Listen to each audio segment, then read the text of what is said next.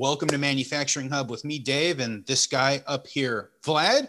We have a super special episode 58 uh, talking about machine modernization with the one and the only uh, Tim Wilborne, in which we get to dig into a little bit of what he does when he's not making amazing YouTube videos. Welcome to the show, Tim. Thanks for having me.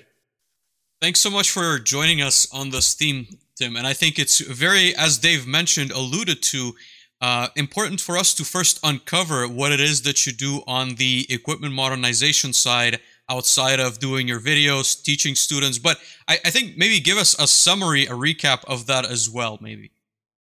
Oh, well, you know, I'm probably the second best um, YouTube channel as far as um, PLCs. I'd have to give you the number one spot. But yeah, we make how two videos and training and yeah but our day job is we we build control panels in and a lot of those are retrofits you know to you know existing equipment and you also teach live classes, right? So that's a big uh, undertaking as well. We see some equipment, and you build a lot of that equipment yourself as well. So for those who don't know, and it's hard to see on the little logos because they don't match your shirt, Tim, but there's going to be a little logo on that kit with the TW Controls official logo, so to speak. But uh, no, it's uh, it's really awesome, Tim. And and so if you could, you know, jump into those retrofits, what kind of equipment do you guys typically work with? Could you give us maybe some examples, some scope?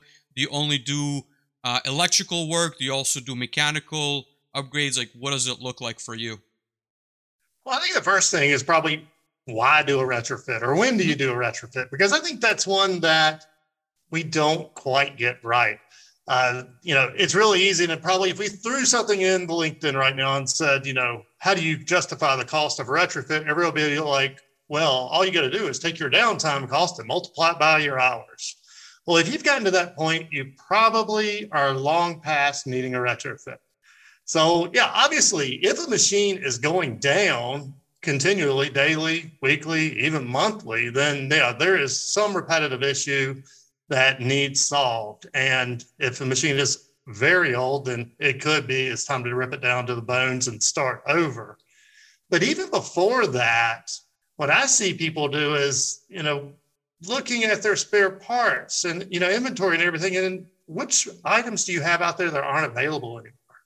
Uh, okay, we have one on the shelf, and everybody knows about shortages right now. This isn't that hard of a sell right now, but you know, if we didn't have the shortages right now, and you have one part on the shelf, can you get another part?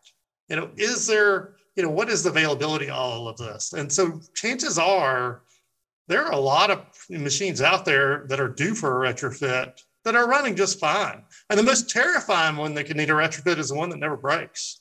And the machine's been over there running for 20 years. All of a sudden, when you open it up, it's like, oh my lord, there's a PLC2 in this thing.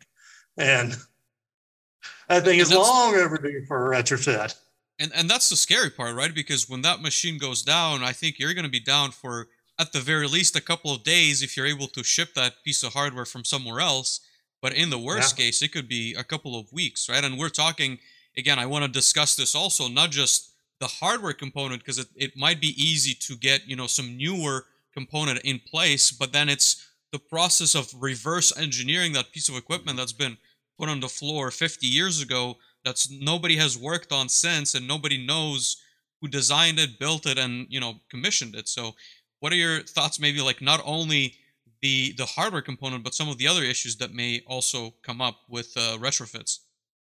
Well that's funny you mentioned that vlad because that leads me to my other point is another important reason to retrofit is non-standard equipment. Yeah. so i mean i don't care what brand you have what model you have if 90% of your plant is one thing that 10% the cost is going to be much higher on because you can train all your technicians for one item and they can be really good at troubleshooting it. But you're going to have those few odd items and you're only going to have one or two people that are going to be capable of working on them. And so it's going to be like, well, Johnny's on vacation this week and you know, I guess we're going to have to call in the third shift guy. So another reason you may have a perfectly operating machine, and I've even seen this happen with new machines. Unfortunately, I've seen it happen with one of mine even is I just put the wrong PLC in. And right away, they're like, nah, can't deal with that. And so, for training purposes, to keep everything streamlined and you know keep it where all their technicians can work on everything, you know, sometimes you just change out a perfectly good piece of equipment. Mm-hmm.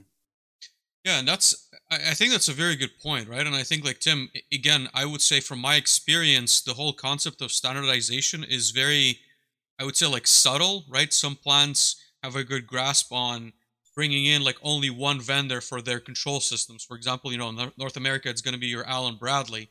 But then there's going to be plants that bring in like a hodgepodge of systems. And again, it's not necessarily just the plant's fault, but it's also the equipment manufacturers that come from, you know, different parts of the world. So they will stick whatever in their machinery and not be flexible enough to develop it on, let's say, Allen Bradley. So you have your, like now your Siemens, Omron, Mitsubishi, and just these like five platforms across your plant floor. And i, I think that like brings in its own challenges not even because of the retrofits per se but also from like a learning standpoint. And for me personally i've actually used this as a red flag during like interviews right? When you show up to a plant and they have these five platforms and they're looking for someone to figure it out i know that it's going to be a very very difficult undertaking, but I, I, certainly can appreciate from a retrofit standpoint as well. It must be very difficult.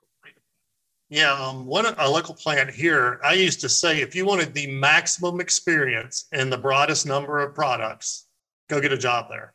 And they had, I mean, their turnaround time on technicians or their average, I guess, yeah. time that they were employed there was six months. Wow. I mean, which is unbelievable. And so when they started just, all right, let's pick one and start getting rid of the furthest outliers. Because really, that was the technician's complaints. It's like, you know, every day it's a whole different controller. And it's cool if it's a whole different challenge, but you know, today I'm fighting the Siemens thing. Next day I'm fighting this Mitsubishi thing. Now I'm fighting this Allen Bradley thing. Now I got this thing over here I've never even seen that came from some place, you know, that has some custom controller in it. And yeah, that that they they got some happy technicians now that they've kind of streamlined it into one. Yeah, no, absolutely. And to bring back bring this back maybe to retrofits, understanding that piece of machinery could be difficult even from from a an outside standpoint, right? Because you have to usually bring in someone from, again, like a systems integrator or a third party consultant that would be able to come in, assess the entire equipment, and then provide a solution, I would say, both on the automation side, the mechanical side, but also mm-hmm. understand the process really well. So, just I would say, like the depth of technical knowledge and just the wide range of skill sets is fairly difficult to find, and throwing in the differentiator of the platforms just makes it that much harder. And sometimes, again, it's underestimated what it's going to take to uh, bring that retrofit to life. But um, yes. I, I, certainly agree with that point, Tim. I, I, think like standardization, and, and I think that's one of the factors also, as you mentioned, that you would see retrofits done, right? They're trying to bring an old piece of machinery, I would say, back to a better, uh, I would say, like life, but also standardize it on uh, what we currently have. Are you seeing like more and more manufacturers being concerned with that? Are you seeing again like what what are your thoughts from that standpoint? Yeah, I, I do see. Well, maybe it's just particular manufacturers I see. You know, a, a mm-hmm. lot of them that are coming here that they're getting whipped daily on you know downtime. You know, so they're seeing really quick. Okay, we can if if we could get eighty percent of the people to know this one, mm-hmm. then we could do something to the other. So I'm seeing that, and yeah, you know, I think our industry goes through those phases where all of a sudden, you know, we'll, I don't know, it doesn't seem, you know, we got to, I guess, a new standard gets adopted and maybe it brings us back in the line and then we kind of all scatter back out. But yeah, I guess it depends on the manufacturer. Dave, what are your thoughts? I think standardization is very important. Um, I've said it before, I'll say it again. Uh, so I think the best client that, that I've worked with, they were committed not just to Allen Bradley, they were committed to everything that we were building new that was coming in and everything that we were retrofitting was the same, you know, 30 uh, L33 ER, right? And if it had motion, it was a 36 ERM. And that's what it was going to be and we had them on stock and we had you know the spare grandfather clock you know that was the same one and it was more expensive than it needed to be. But this is the plc that we are going with or these are the plcs that we're going with. And to that point uh, they bought something over in Germany, right? So it was Germany, so it was it would have come standard with Siemens. They're like, no, we are so committed to this. I sent and had an engineer live there for two months, just completely rewriting everything, and it shipped over to the U.S. with Allen-Bradley inside because that was the standard. Um, I've certainly seen other things, and like they, they, did the same thing with with other you know tools and, and machines that were coming in. I would say that is like the most prime case of everything is going to be there. Mind you, that they still had two dozen machines that had PLC fives in there that we were slowly retrofitting and modernizing for reasons including may, maybe more so being able to pull the data from them than we actually had to uh, than, than we were taking you know downtime reasons or other things other than we just didn't have the parts. And this is what the standardization looks like. But i think standardization is very important. And to tim's point if you want to be successful as an organization pick a standard or maybe pick a couple of standards if you've got a whole bunch of different things. And then that way you only have to have people who are very good at one platform or two platform or maybe some people are very good at you know one platform and some people are very good at another platform. And it reduces turnover it reduces stress it reduces the spare parts that we should all have on stock that we may or may not still have on stock and that is going to help us uh, significantly moving forward. Uh, I think Vlad made the comment of, of being able to get a, a, new PLC in a couple of days or, a couple of weeks, and I'm laughing because I I have generally heard lead times in like the 30 to 50 week range. Uh, for, or I've heard lead times in the 30 to 50 week range from a number of people in the uh, in the last couple of uh, in the last couple of weeks. If that is standard or not, I, I can't speak for the industry, but some people are waiting a long time to uh, to do upgrades. well, I guess and, you know, to steer back to the retrofits, you know, I think on a new piece of equipment, if it's going to be late, it's going to be late. That's, yep. We, we can adjust for that. But if you have a if you have production and you have mm-hmm. people there and that machine goes down, yep. that's a whole different it's a whole yes. different ball game. So that's never a good position to be in because you have a lot of questions to answer. You know, when you're trying to troubleshoot, and especially like very old equipment that you haven't necessarily worked on in the past, and you're trying to install DOS in your machine and find the right cables, the floppy disks to in- install the software. But no, you know, I absolutely agree. I think, and again, my comment on the couple of days was more if you have a different site that can ship you a spare part, you know, you can source it relatively quickly, like within your network.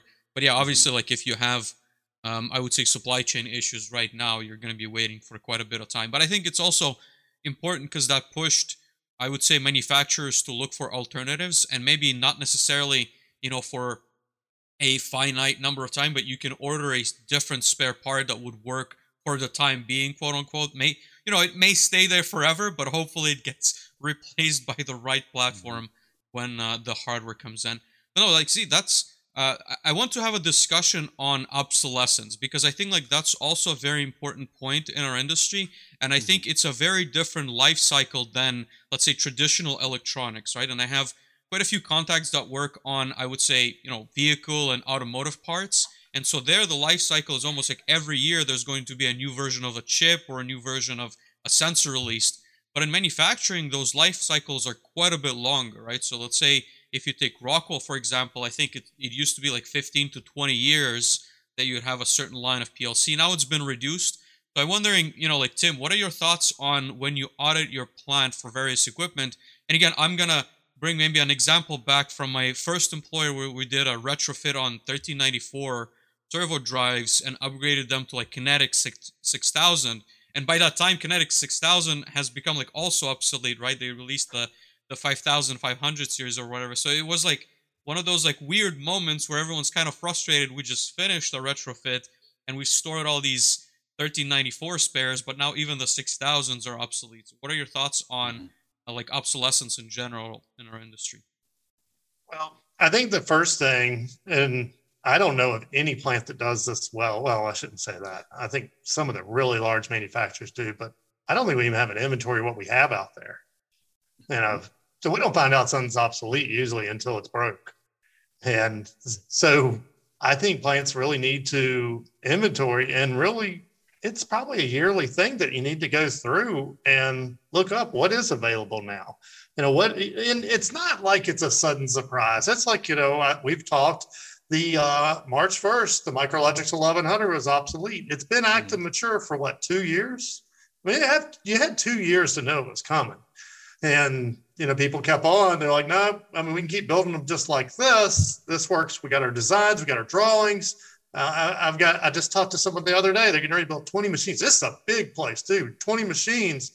And they wanted me to build a trainer for Micrologix 1100. Now, I don't build Micrologix trainers anymore. They're on the active mature, or the 1400s are on active mature, and the 1100s discontinued. Well, we already have the drawings for this.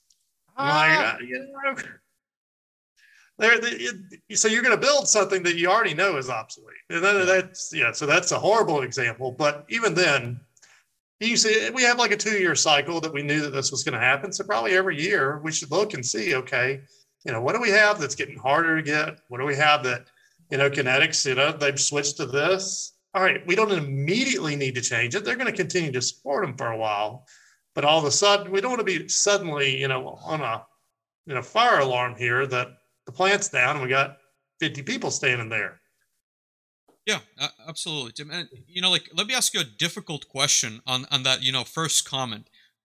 So the question is like, whose job do you think it should be in keeping track of your equipment, right? Because I've noticed the exact same scenario that you've described. Like, no one truly knows what's going on, and then no one's checking against the OEMs like released uh, I would say like bill of materials of what's becoming obsolete. And so does that fall on, let's say like your technician that's servicing machinery? Does that fall on the engineers who put the machinery in place? Should it be even, because in my mind, even the OEM has provided a bill of materials with the original equipment. So even they can technically cross check against like what year we're in and like what equipment is obsolete. So who do you, or is it even a, a third party contractor that should be hired every year that comes in and assesses machinery? Like what's your, I would say like ideal scenario or what's yeah, what you...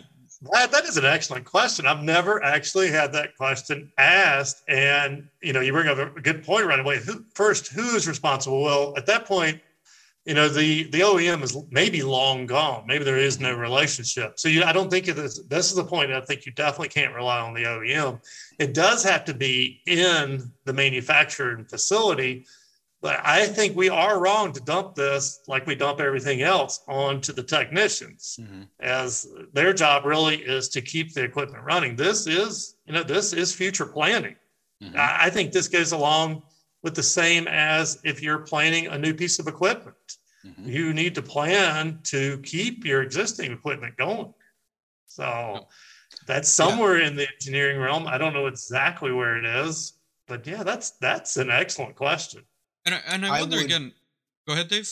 Oh, I was, I was going to say, I, I would t- to that point agree with Tim. I think it's difficult. So I have looked at, you know, services and other things that would do this. I, I don't think that you can rely on the OEM to tell you that it's obsolete because to me, if I'm, if I'm the facility and I have an OEM that comes once a year to say, Hey, Dave, guess what's obsolete this year? We're this is the cost of going to to replace it. It just feels like they're they're gonna nickel and dime me, right? Like that is not a good conversation. That, that is not the right conversation starter to have across the board. So I would say probably manager, maintenance, operations, engineering, someone in there would would be good to kind of have that as you need to have this as as a forward looking option I would say it's also, I guess, in my past experience, it's not like we have all of the, the list of all of the controllers, every item from every manufacturer that's just listed somewhere easily searchable um, on the internet. And so there's also this, it's not like I could just build everything in a table and then just set like a VLOOKUP script or something like that to go against a, a known table that exists online. Cause I don't know of a table like that that exists online. So I think it's more of a manual process. But I agree with Tim. If you were to go through and do it once a year at the beginning of the year, at the end of the year, and the middle during, you know, July shutdown or whatever that looks like, and just to have that forward looking vision, then at least you can plan for it. And I would say that you could almost also plan to say, hey, this, you know, VFD is going to be obsolete. We have 200 of these up and running. It's not realistic that we're going to be able to replace all of them in the next year or two. Let me go buy some on stock to put them on stock, and then we can slowly go change them out as we have the opportunity to do so. Right, and that's why I said it's a difficult question, right? Because I don't, I don't have the answer either, and it seems to be a very common problem in many facilities. It's just, you know, there's many things going wrong. We need someone to come in and assess our equipment and figure out what's going on. But it, again, it seems that people kind of know in general what equipment is there, right? Like you were saying, Tim, like techs would service the equipment and they know that it's there, but maybe there's no gap bridged between knowing what's there and like what's actually obsolete because you do have to do that check with like the OEMs and then follow up and understand those tables.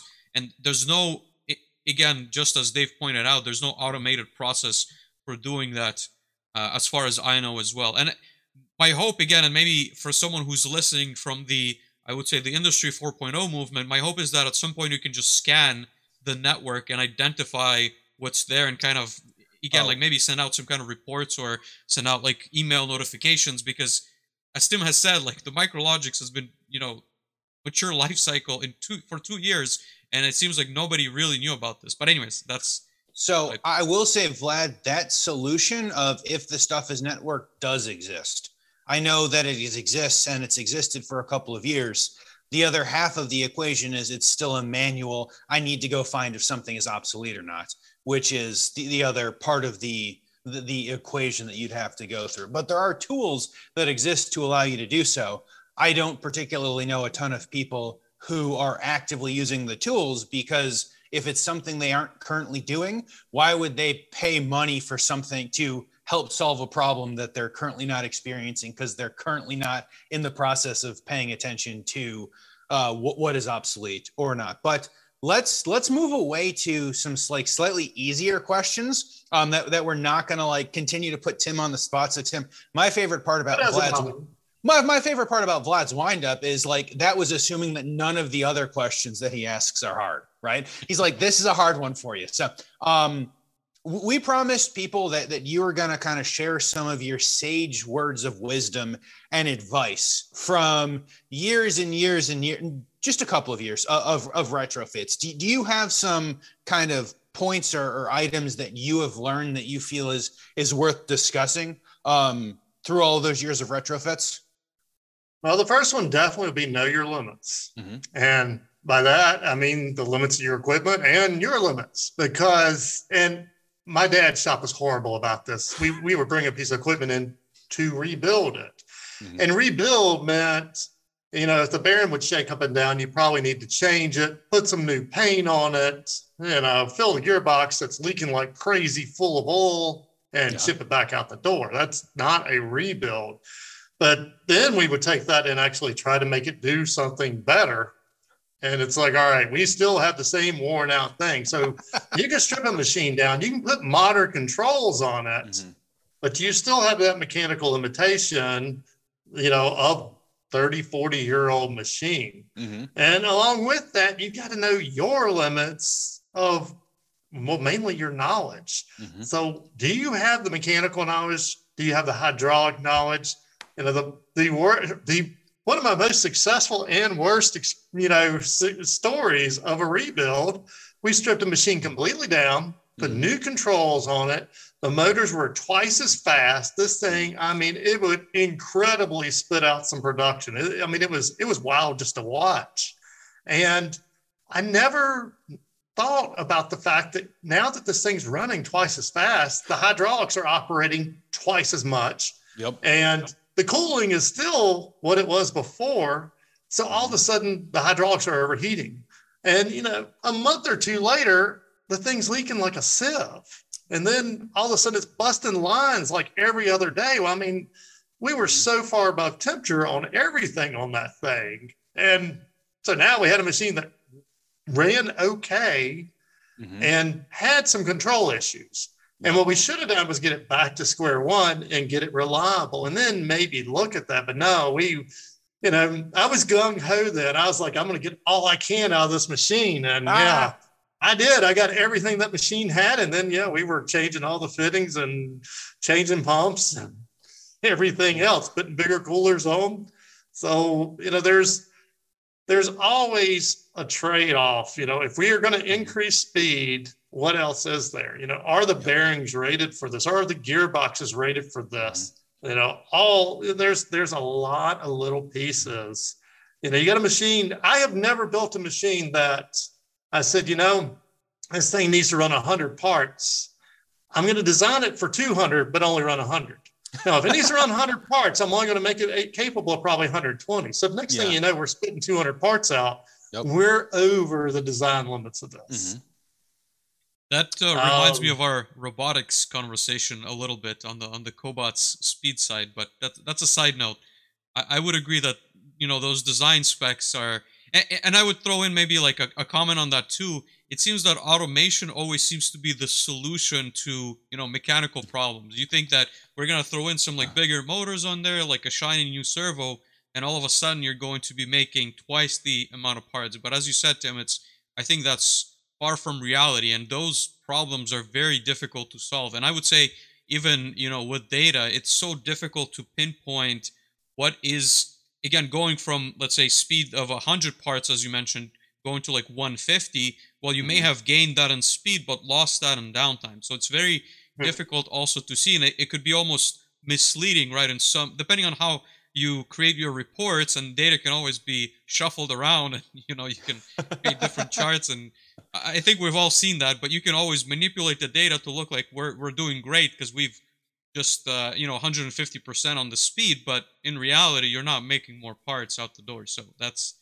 kind of the comment yeah. i would make Absolutely. Yeah, kind of along, yeah, along the, go ahead, Dave. Oh, I, I, was going to say to, to your point, Tim, um, I like to introduce a concept called design constraint, right? Like it was designed for 100 parts. And so that means that we probably actually made it so it can run 120 parts. If we want to go from 100 parts to 200 parts, which means we should design it for like 220, 240 parts, there are probably many things that we have to go look at. And it's almost never as simple as just putting a bigger motor in the thing or you know cranking up a couple of digits in a plc because then you you start blowing fittings you start you know just the, the machine many times can just eat itself and it, it may run away. There there are only going to be other issues. And if it's not a standalone machine and it's part of a line then what is the design constraint of the line? And just because i can run 200 in one area doesn't mean any other part of the line is designed to uh, to run twice as fast. Right. You know, and speaking of constraints, you know that another one is I know we we have the greatest layouts and the greatest thing thought of what the design is, but talk to the operator. Actually mm-hmm. know how the machine works. And I, I built I rebuilt one, and really I I, uh, I had the SOP showed me exactly how it's supposed to operate and I even even went out there and you know I watched it run, but I should have asked questions to the nth degree to the operator about why he does what. Because in the end, we, we stripped it, and this is another one. Of course, you know, if it's going to happen, it's going to be the one that you strip all the way down, and it's a one of a kind machine. There was nothing else to look at. we put the new new setup on, and it was a hydraulic servo setup, and there was a selector switch on it. The SOP even said, all right, if you're running this material, you switch it to 30. If you're running this material, you switch it to 50. And that was the speed. And all How old was that like, SOP? Okay. I'm just curious. Do what now? How old was the SOP? I'm just curious. Chiseled oh, well, that's another SOP was up to date. It was, you know, it was modern. That's what's bizarre about this one is I turn around and ask the operator, I'm like, hey, and then this course after I've stripped it down, 30 and 50, is that centimeters? A minute? Is that inches? What are we running in here? And he's like, Well, I don't know. It's just 30, 30 and 50. That's all I know.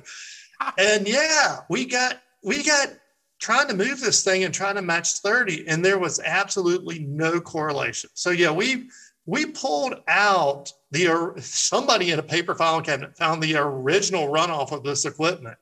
It was oh, like wow. 30 years old. Thank goodness they had it. And it had the times from start to finish where they'd ran a stopwatch on it. And in the end, 30 and 50 had no correlation to any speed.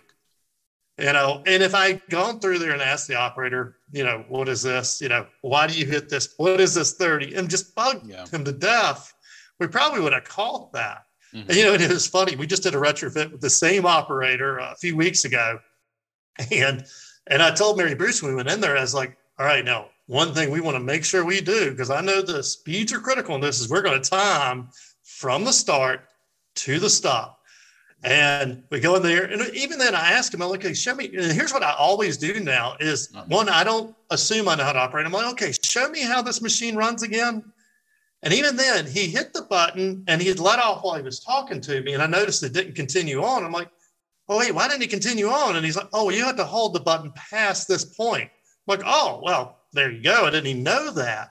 Mm-hmm. But then even he remembered. I asked him, okay, and I'm like, all right, Mary Bruce, we're gonna need to get a time. And he pulled a paper, piece of paper out. he's like, I already got him this time. but you know, there we make a lot of assumptions, and SOPs are meant to make a consistent process. That isn't necessarily exactly to the nth degree how the machine runs. Yeah. And, I, I would comment on that, Tim. You know, like an SOP is a luxury. From like from what I've yeah. seen, usually you show up and you talk to the operator, right? There's pretty much like no operation. There's again in some of the craziest, I would say, scenarios, you just show up. There's an operator with like a board of different switches, knobs, and push buttons. And I would just ask him, well, how do you run this thing? And we just like toggle a bunch of things. Like here we are, we're making like this kind of uh, of yeah. a product. Then I'm be like, okay, how do you run this product? You just like toggle a bunch of things, and like now we're running this kind of product. And there's no there's zero descriptions yeah. on those push buttons. There's no. no, you know, like the wires in the back are not labeled. So now you have to figure out like what's toggling, like switch by switch, like what does that do in your program, and kind of reverse mm-hmm. engineer. But no, it's I, I think you hit the nail on the head. I think there's a big disconnect between I would say well, I guess like that's a very difficult step of retrofits, right? Like reverse engineering mm-hmm. the equipment and the process and knowing who to talk to like exactly because i think the operators are there i don't want to say 24 7 but every day almost like five to seven days a week depending on the facility and they really know how it should be running versus you know what the what was the original intent of that machinery and how it should have been you know running. So absolutely i would agree. Dave, yeah and talking about process go ahead. No please finish tim well, no, I was just going to move on here because yeah, well, you got me thinking of you know talking about processes. You know, when we go into these rebuild scenarios, usually we're presented with what the deficiencies are with the machine, and that's great. Mm-hmm. We know we need to fix them, but know what the machine does well, and what's important with that. So we had a machine that we were doing, and really this was an extremely hot furnace. And if you open any really hot furnace up to air, it's going to eat, it's just going to crumble the insulation. Mm-hmm. And so they were trying to increase the life of the insulation in this furnace. And so they're like, all right, we want to change our process. And the main thing we want to focus on is the time that this furnace is open. And the barrel can be over here, it's okay. And, you know, just get this close, open, get the barrel out, close it. And I remember, and it's one of those things you remember later on. I even asked, I'm like, is that barrel going to be okay just sitting over there? They're like, oh yeah, it won't be for that long. But in this ah. case, in this case, what it was was we were, you know, we were heating this barrel up that had this molten material in it, and it was a hardened inlay on it. So after that, you spin it really fast to make the, you know, centrifugal force force all that liquid out.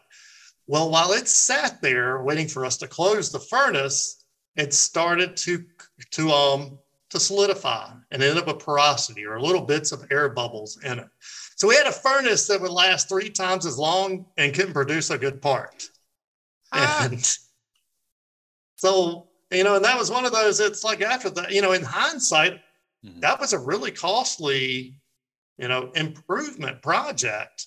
It was really, we we really struggled with the modifications we made to get it to where it was to start with. Mm-hmm. You had to slow no, it down to, I guess, go back to the original spec, so to speak. Ah, we kind of we kind of did this football handoff maneuver with the barrel. It was like kick the barrel out, throw it this way, and then close the furnace while it's rolling over, and then spin around and knock it on the rest of the way. It was, I mean, it was bizarre in the end, but you know. But yes, and in that, in that case, I honestly though, in I didn't ask the right question, but they kind of said, "Oh no, it shouldn't bother." I guess at that point we should have realized I didn't know enough again at that point about metallurgy.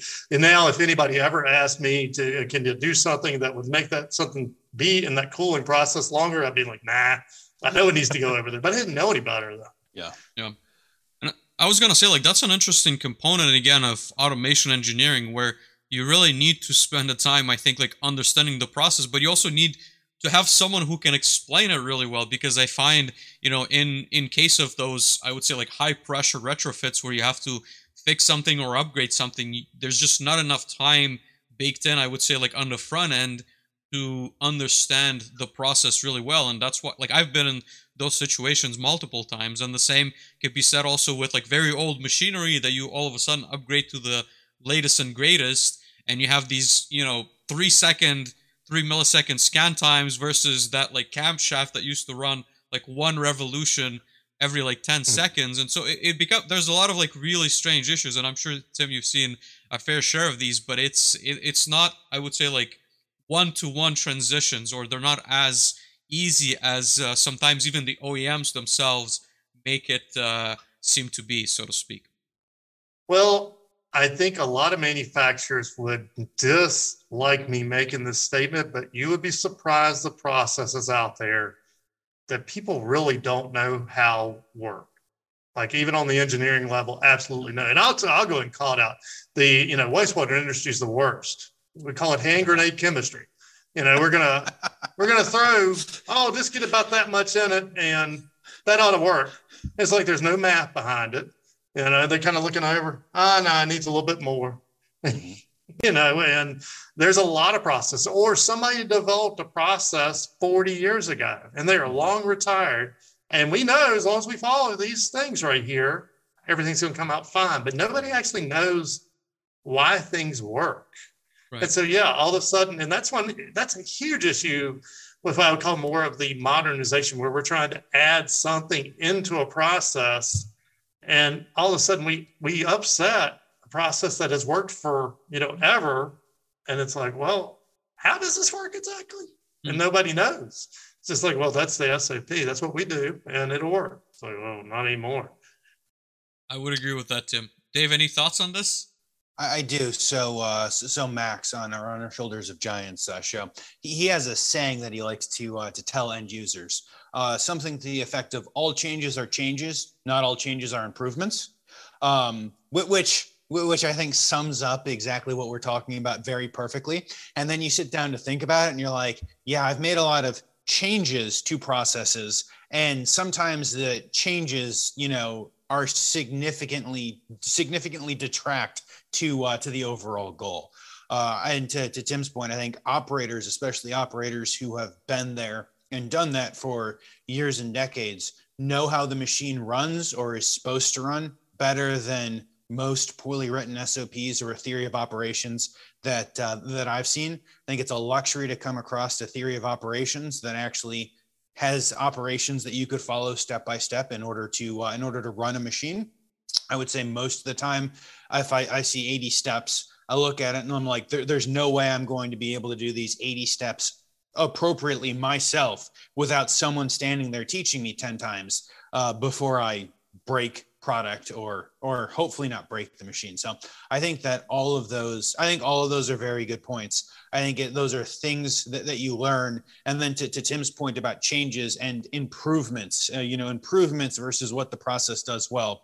Uh, for, for me anytime someone wants to make a, a drastic change it's well one i'm not uh, I'm not taking that the assumption of it should work is actually going to work. And two, we're absolutely having someone sign off on that because at, at some point, uh, God forbid there's an issue. I did not make this decision to change the, uh, the, the process by myself. This is the document I forced you to sign or agree to to uh, to say we're doing something that is very abnormal from the process and what's going to happen is uh, is going to happen. So I think all of those are very good. Uh, those are very good points, Tim. Well, you know, which Dave, that probably brings up a point I didn't think about, and that's there is a time to say no to a retrofit. Oh yeah. You know, there is a time to look at this machine and be like, no, uh, it's either it's too far mechanically gone. Mm-hmm. Uh, it has other, you know, other safety issues. You know, the one that when Vlad was talking about speed and you know the cams is, you know, mechanical presses. They're, you know, a lot of people frown upon them now, but you cannot outrun a mechanical press with your typical hydraulic unit. You know, it takes a huge amount of horsepower to actually do it. And so people, and and early on, I did some of them, and they were definitely scary. But you, you know, they're like, "Hey, we want to add some linear actuators and automate this mechanical press." Mm-hmm. You know, and you got a flywheel up there that you can tell is wobbling all over the place, and the anti tie down's been bypassed. And they're like, "Yeah, it, it, you know, this this is a good sound press," and I'm sure it is. It make a great boat anchor, but yeah, there's a time to say, you know, nah, I'm out on this one. Uh, you know, it's and it, I would I would say the two big points on that would be safety and. And also mechan you know you know of course we always going to point back to mechanical, but mechanically worn. Mm-hmm. Uh, yeah, we had one, and again maybe we did weren't told the limits or the constraints of this machine to start with, but we had one that had to precisely cut to length these um, sheets of steel. They were mm-hmm. going transformers, and what they didn't tell us was how much the squareness mattered. Now, this was an existing machine. They were having length accuracy issues. And even though we mounted the servo to the same pinch down roller, mm-hmm. all of a sudden the fact that this thing wouldn't cut square was our fault. And you know, we and we weren't getting paid until we figured out the squareness issue. Now, in the end, it was putting out a perfect length, just you know, it was skewed. And yeah, I had we had this you know 50 year old machine with no no proper guiding and yeah we're not you know we're we're stuck because they're yep. not going to pay so in that case we probably should have well should have had probably a little better spec but even today i got to admit i'm not great about getting everything laid out the way it yeah. should be but uh but yeah there was never anything about squareness there was never anything mentioned about squareness. Yeah. I mean, but would... we could have ran some pieces on the machine and again, probably asked the operator, okay, now how do you check and make sure of this? Because it's really ingenious. You know, you're cutting these sheets. Mm-hmm. Well, if you grab one sheet and you grab a second sheet and you lay them opposing and stack them, it'll show that they're out of square really fast. Yeah. And he would, that's what he would do. And I'm like, man, I never thought to ask him that before, before we did this. Yeah. I mean, I yeah. would blame you for any issue encountered on that machine as soon as you open the cabinet, you know, but that's just that's just me too. Well, yeah, so I, I, was gonna say as soon as you open the cabinet or touch the machine, everything is your fault as the integrator, as the repair person, right? Like you own it as soon as you touch it. And that's why I know a lot of people who won't go back in after it's signed off because they're like, oh no, it's signed off. I'm not touching it without payment and another purchase order for that. So kind of kind of to, to Tim's point. So I, I didn't do the job, so I, I, can talk about it, right? So I, I got a call. Um, it was a large uh, paper company up in up in the Pacific Northwest, right? And so they they had a bunch of rollers, and they hired a OEM to put a bunch of vibration sensors on the rollers. And they purchased just a tiny bit of like data visualization, like a single HMI panel or something like that. And so they had something like 15 or 20,000 of the vibration sensors across one machine and they had 20 machines and they they, they purchased like 500 of these visualized right and so I, they, they wanted someone to come in and to, to finish the job and so i go looking at them like yeah it's not that bad of a job like let, let's go dig in a little bit further. And so we dig in a little bit further and it turns out how it was created.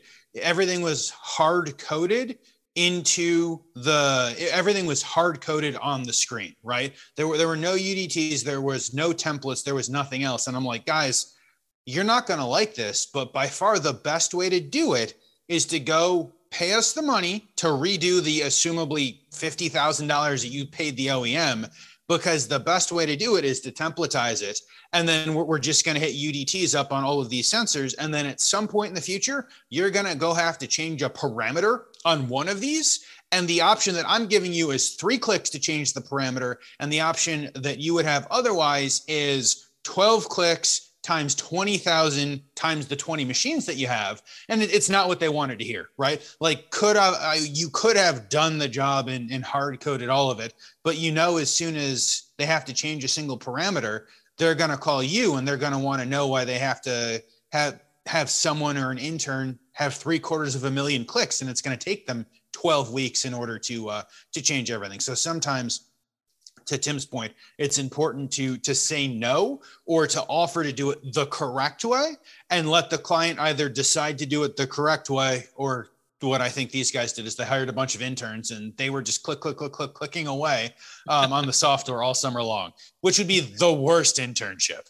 It sounds like you missed the opportunity of being the resource that does that for the next 20 years, Dave. I, I was, I was like, that, that's just not my thing, Vlad, right? Like, if I wanted to be the resource that, that just click buttons for the next 20 years, um, well, we wouldn't be making the show because I'd still be trying to tie in all of those vibration sensors. Yeah, that's fair. So I want to, I'm excited to continue this conversation, but we have some people to thank first. So Vlad, you hit that sound and then we're going to go from there. We go. Awesome. So uh, we want to thank Preston and Envision, uh, these guys, for sponsoring this theme. Before we talk about them, I want to give one more shout out to the Change Life giveaway because I think it's so important.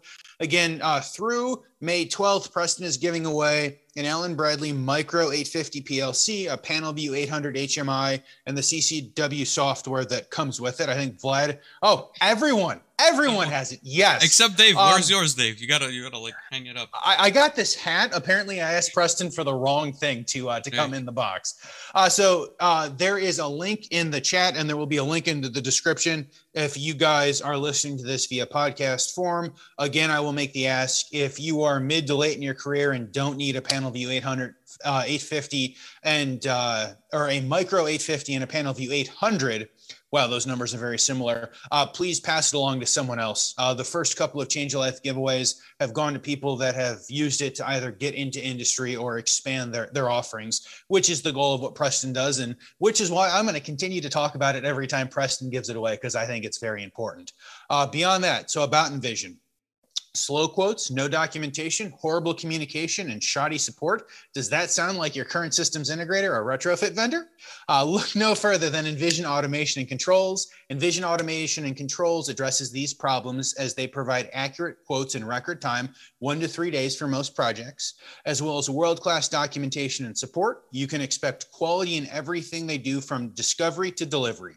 Ray says Envision hit the ground running on our first project together. The rapid quotes, documentation, and clear communication are what makes it easy for me to keep choosing Envision automation and controls. Please vision envisions with an s.io. Uh, for more information to get a rapid quote, you can email sales at envisions.io or give them a call at 812 618 5089. It kind of scares me every time I give Preston's phone number. Or why I assume it's Preston's phone number. Um, uh, and their mission is to bring automation and controls to the future of the present, one solution at a time. Their motto, you envision it, we build it. Uh, thank you again to Preston uh, for sponsoring this and the continued support uh, of everything in the community.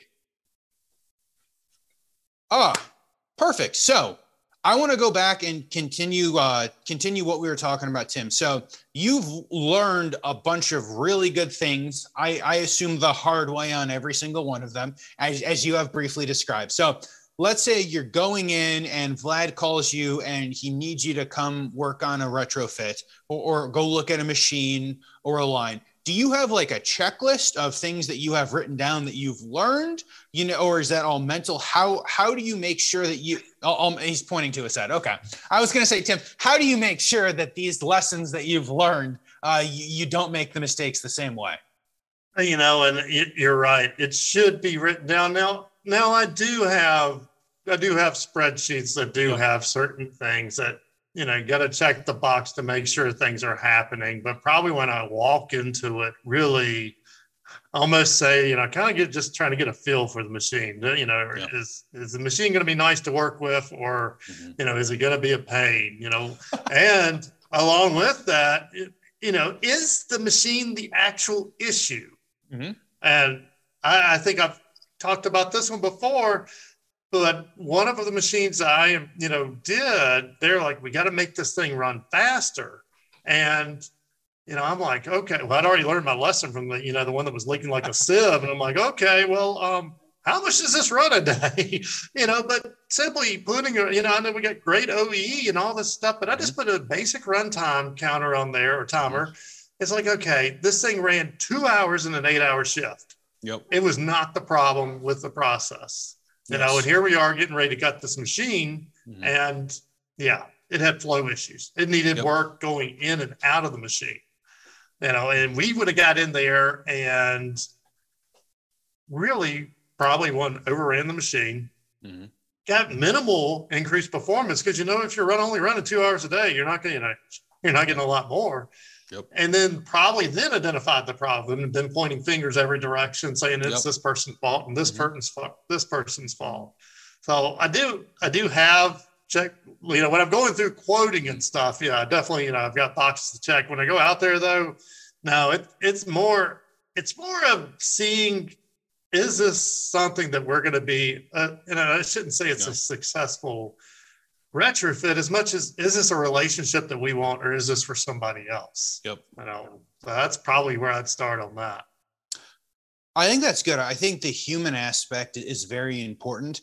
I feel to, to your point, Tim, I feel like you have to read the client or the customer and decide if they're, they're the sort of person that you want to work with. And, and assumably for you guys, you've been in business for a number of years, you want to work with for the next 10 years, right? Like, are these the sort of people that I want to do business with? Or are these the sort of people who are going to nickel and dime me and make it difficult? And we make the machine run twice as fast. So now it runs one hour a day and because I made the machine run twice as fast, it's now my fault that I did the thing that they they, they asked me to do. Like th- that, if you didn't see the flow issue, is exactly how I, I envision that conversation happening. Uh, because I feel like I've been on the other side, is I've, I've made it run twice as fast, but it was a flow issue. Because it was a flow issue, they're like, well, yeah, we're not getting any more throughput through because we made it run twice as fast. So I I think all of those are, are very good lessons learned. What are your thoughts, Vlad? Well, you know, one one that we didn't um hit on probably should though. Always remember there is no undo button or there's no Yep. easy undo button on a retrofit. Mhm. And you know, and I've been now luckily I have been the person coming in on a failed retrofit. I've Yep. knock on wood, I haven't ever actually you know been the failed retrofit, but I, I went on on one and it just didn't work. I mean, when I looked at it, I'm like, there, there's no way to make this work. And so I told him, I said, we're going to gut the, we're going to, I, mean, I know you, I know you just spent a hundred thousand dollars on this, but we're going to tear it down and you're going to spend a hundred fifty thousand dollars on. it. Mhm. That's the only way we're going to make this thing work. Yep. And What you know, didn't the work, if you response don't mind is, sharing? do what? What uh, what didn't work? If you don't mind sharing, what was the issue with what they did? Well, the ultimately, as always, ultimately it was a mechanical issue. but it was the um, it was the way they had designed the actuator to grab the part and move it to positions. There was just absolutely no way mechanically the mechanical way it was gripping it, moving it was never going to work. Yep. Um, and yeah, they had this follower system. It was like six axes following each other. And I mean, the move this and you could watch the inertia. It's just flying all over the place. And yeah, there was absolutely no way. But you know, I told them that, and of course they're you know, and I don't blame them. They're like, "What? You mean we got to throw a hundred grand in the garbage?" I'm like, "Yeah." And their response was, "Well, there's got to be somebody in the United States that can make this work." It's like, okay, call me when you're done looking. Yeah. For And of course, they did call me. You know, they I called me back because they're like, "You're right. We can't make this work." We called the manufacturer. They're like, "There's no way to make this work." Well, you can make it work, Tim. It's just going to cost one hundred fifty thousand dollars, and it won't look the same as it did when you got it. Yeah, but I mean, it was. I mean, that was a very costly mistake for him in the end, and really, the guy, you know, and that goes back to know your limits. The, Mhm. the um, there was nothing wrong with the guy who did this. He was he was a competitor, but he had no mechanical aptitude. Oh. And that was the major difference. I mean, and that's what he'd say every time he go there. He's like, "Well, this is a mechanical problem."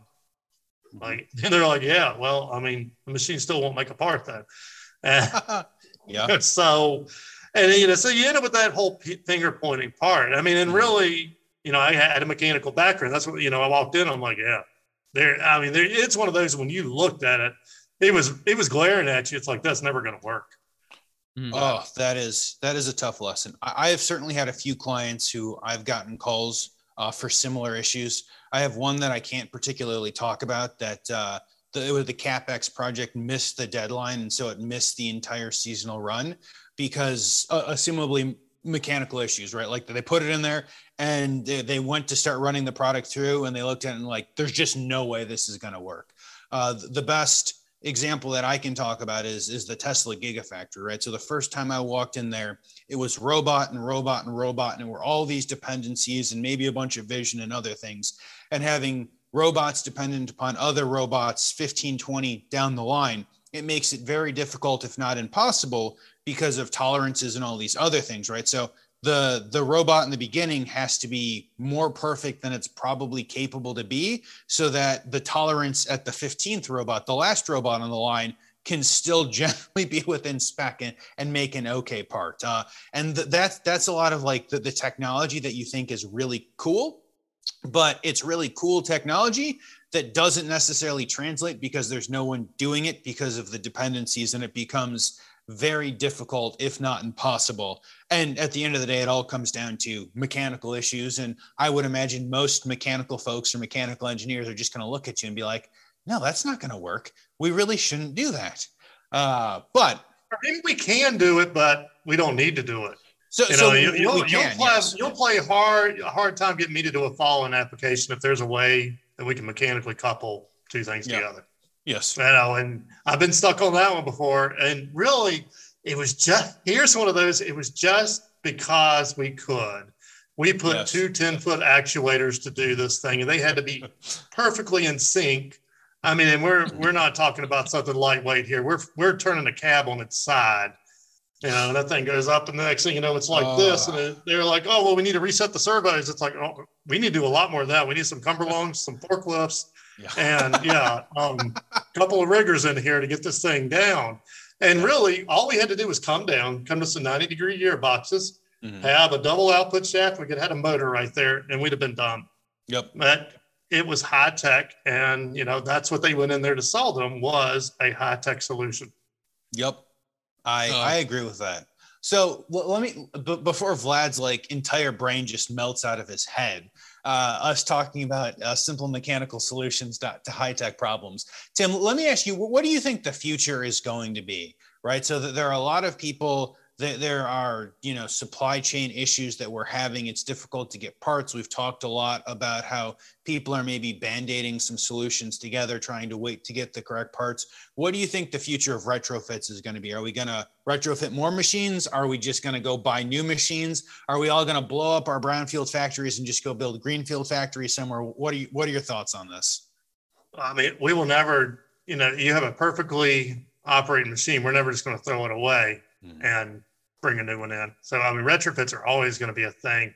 I think the shortage, what I hope the shortages bring, is a lot more uniformity across the industry. And yeah, I know I'm I at least publicly I I, I don't get onto the industry 4.0 bandwagon. It doesn't mean I disagree with what they're thinking.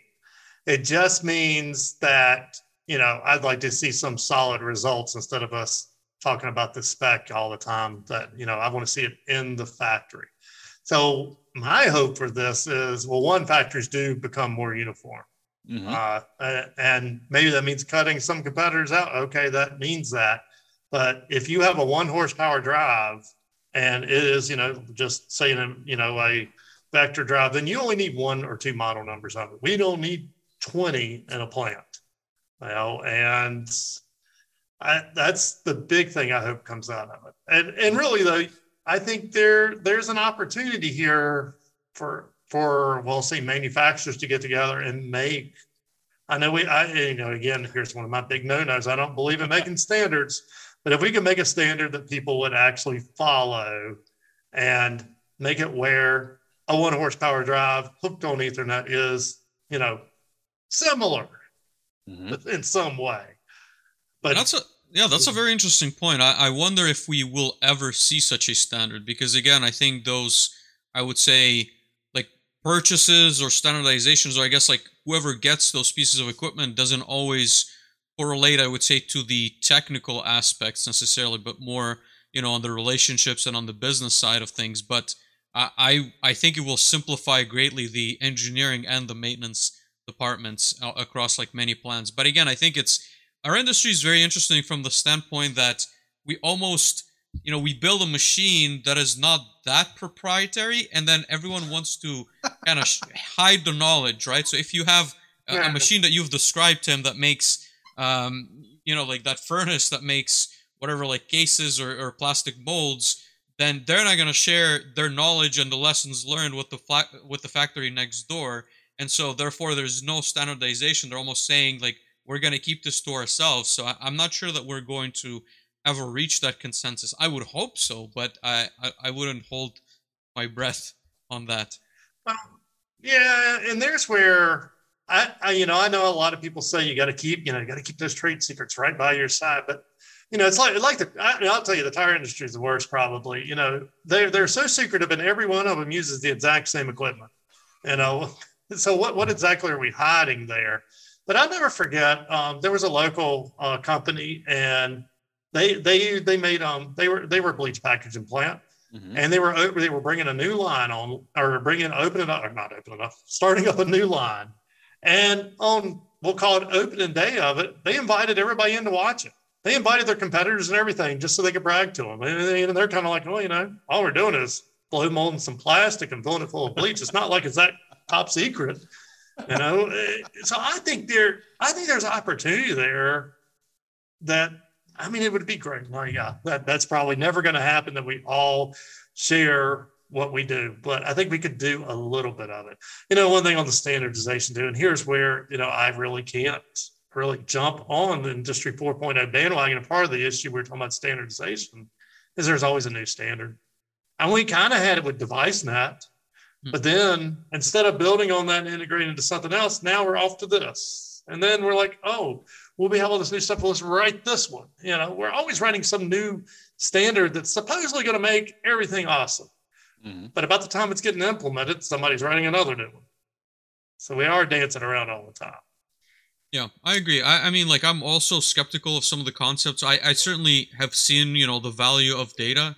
And I think, you know, a big, at least, push on my side that I've seen with retrofits is the ability. I think Dave has mentioned the connectivity, but ultimately being able to see what's going on in your machine. And again, I think there's a lot more that goes into it. It's not just, you know, if you have a data pipeline that sends this data to some database and no one does absolutely anything about it, then obviously there's no value to that, right? But I think the same argument could be made about a lot of technologies. So I think people maybe underestimate what it takes, but when it's implemented really well, and again, your operators are trained on how to read this new data, understand the data, same like your engineering teams, and then take action on it. And again, that takes a lot of effort and I think time and money and proper, I would say, standard operating procedures in place um, but I, I would argue that there is value there. But it, again, like I don't think it's a pure like technology play for sure. So I, I would agree with you on that.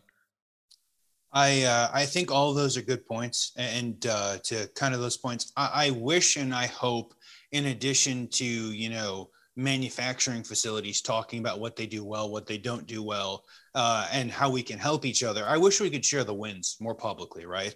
Uh, especially in kind of all of these spaces. So much of what we do is exactly the same. To to some extent, a furnace is a furnace, and the furnace maker, uh, you know, on the this side of the border is making the exact same type of furnace on the other side of the border.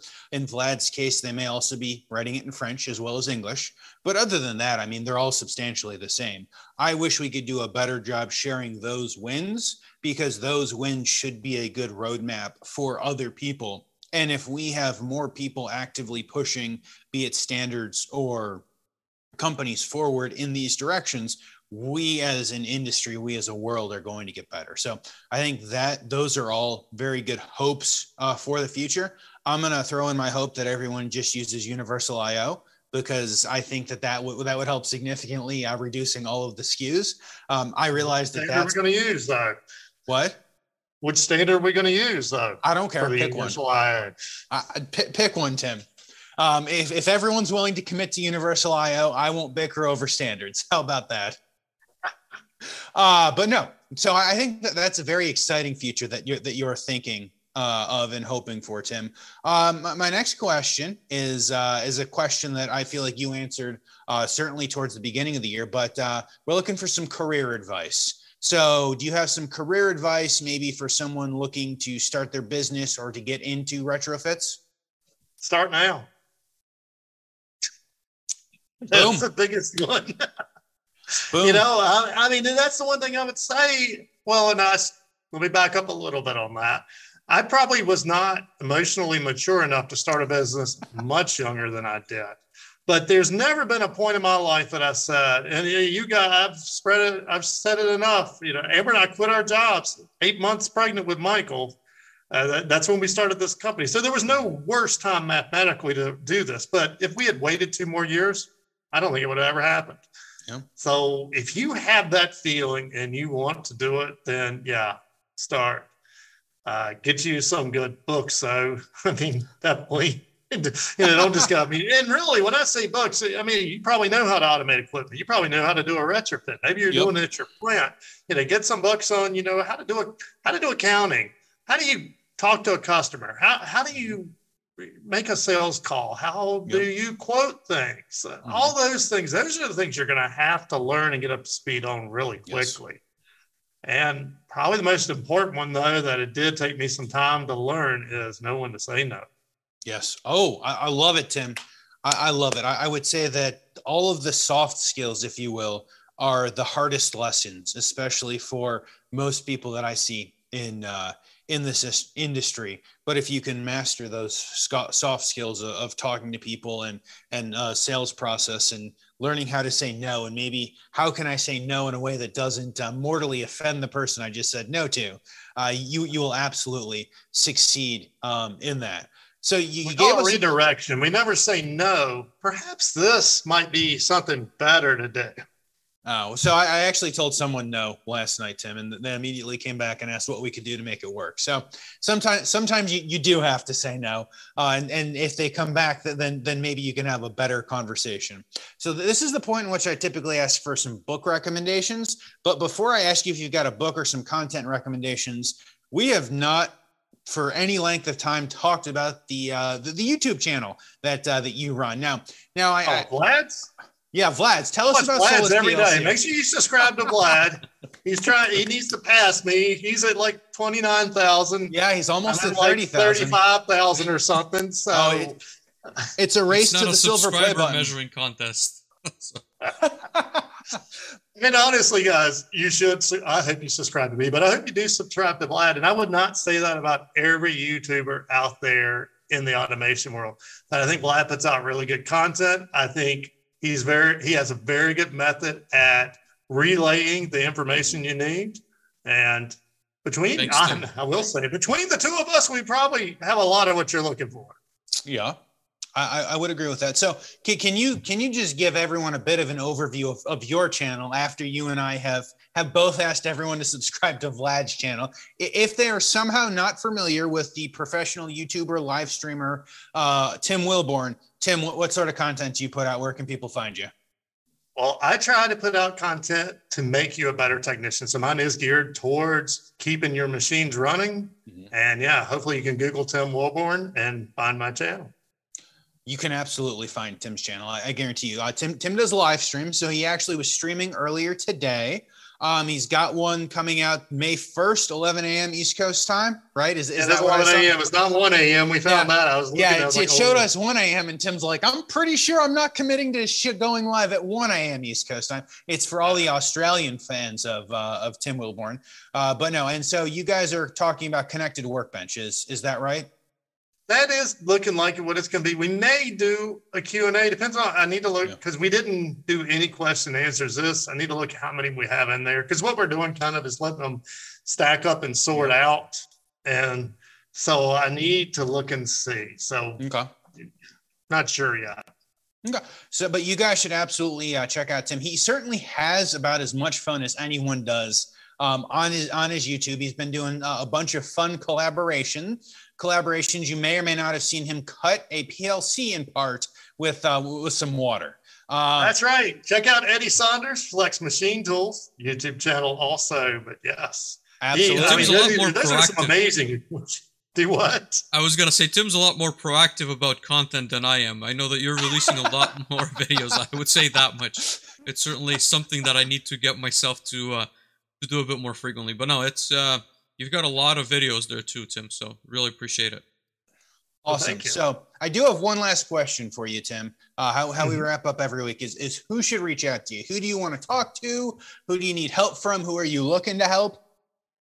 I mean, really, it, I would say most of the people who reach out to me mm-hmm. are technicians and not necessarily automation technicians. Most of them are mechanical or electrical and are just running up head to head against the PLC and need to understand it. Chances are you've stumbled, you've failed some, and no, you don't need to learn to write PLC programs, but you need to learn how to get in there and figure out okay, my pump doesn't run. What switch do I need to go look at? I love it. Uh, I, I, think everyone should connect with Tim. So if you guys ha- aren't on his YouTube channel, uh, you guys should subscribe to his YouTube channel. You, if you're watching on LinkedIn, if you're one of like the four people on LinkedIn currently not uh, connected or following Tim Wilborne, uh, please go ahead and do so. He uh, he puts out great videos uh, and and posts all the time, sometimes like 20 times a day. And you're like, Tim, where do you do retrofits or teach classes or, or do all of these other things? Exactly. Uh, Tim may have just automated himself. Uh, maybe this is like robot Tim. Could be. Could be. But no, awesome. Let's start that rumor again. That took too long to get knocked out about the fake backgrounds and everything. no, perfect. So, so thank you, Tim. Uh, Tim does have a different background now than he normally does, and I don't think he went and made this fake background specifically for this show.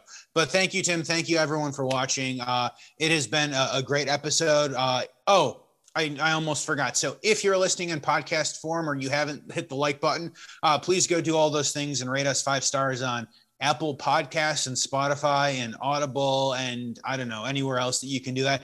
It helps the show. As I like to joke, Tim, we could tell you why it uh, helps the algorithm, but this is not that show. Uh, we also want to thank uh, Preston and Envision, uh, these guys, uh, for sponsoring the theme and doing the Change Your Life giveaway. Until next week, we'll see you all soon. Bye bye. Thank you, Tim. Thank you, everyone. Bye.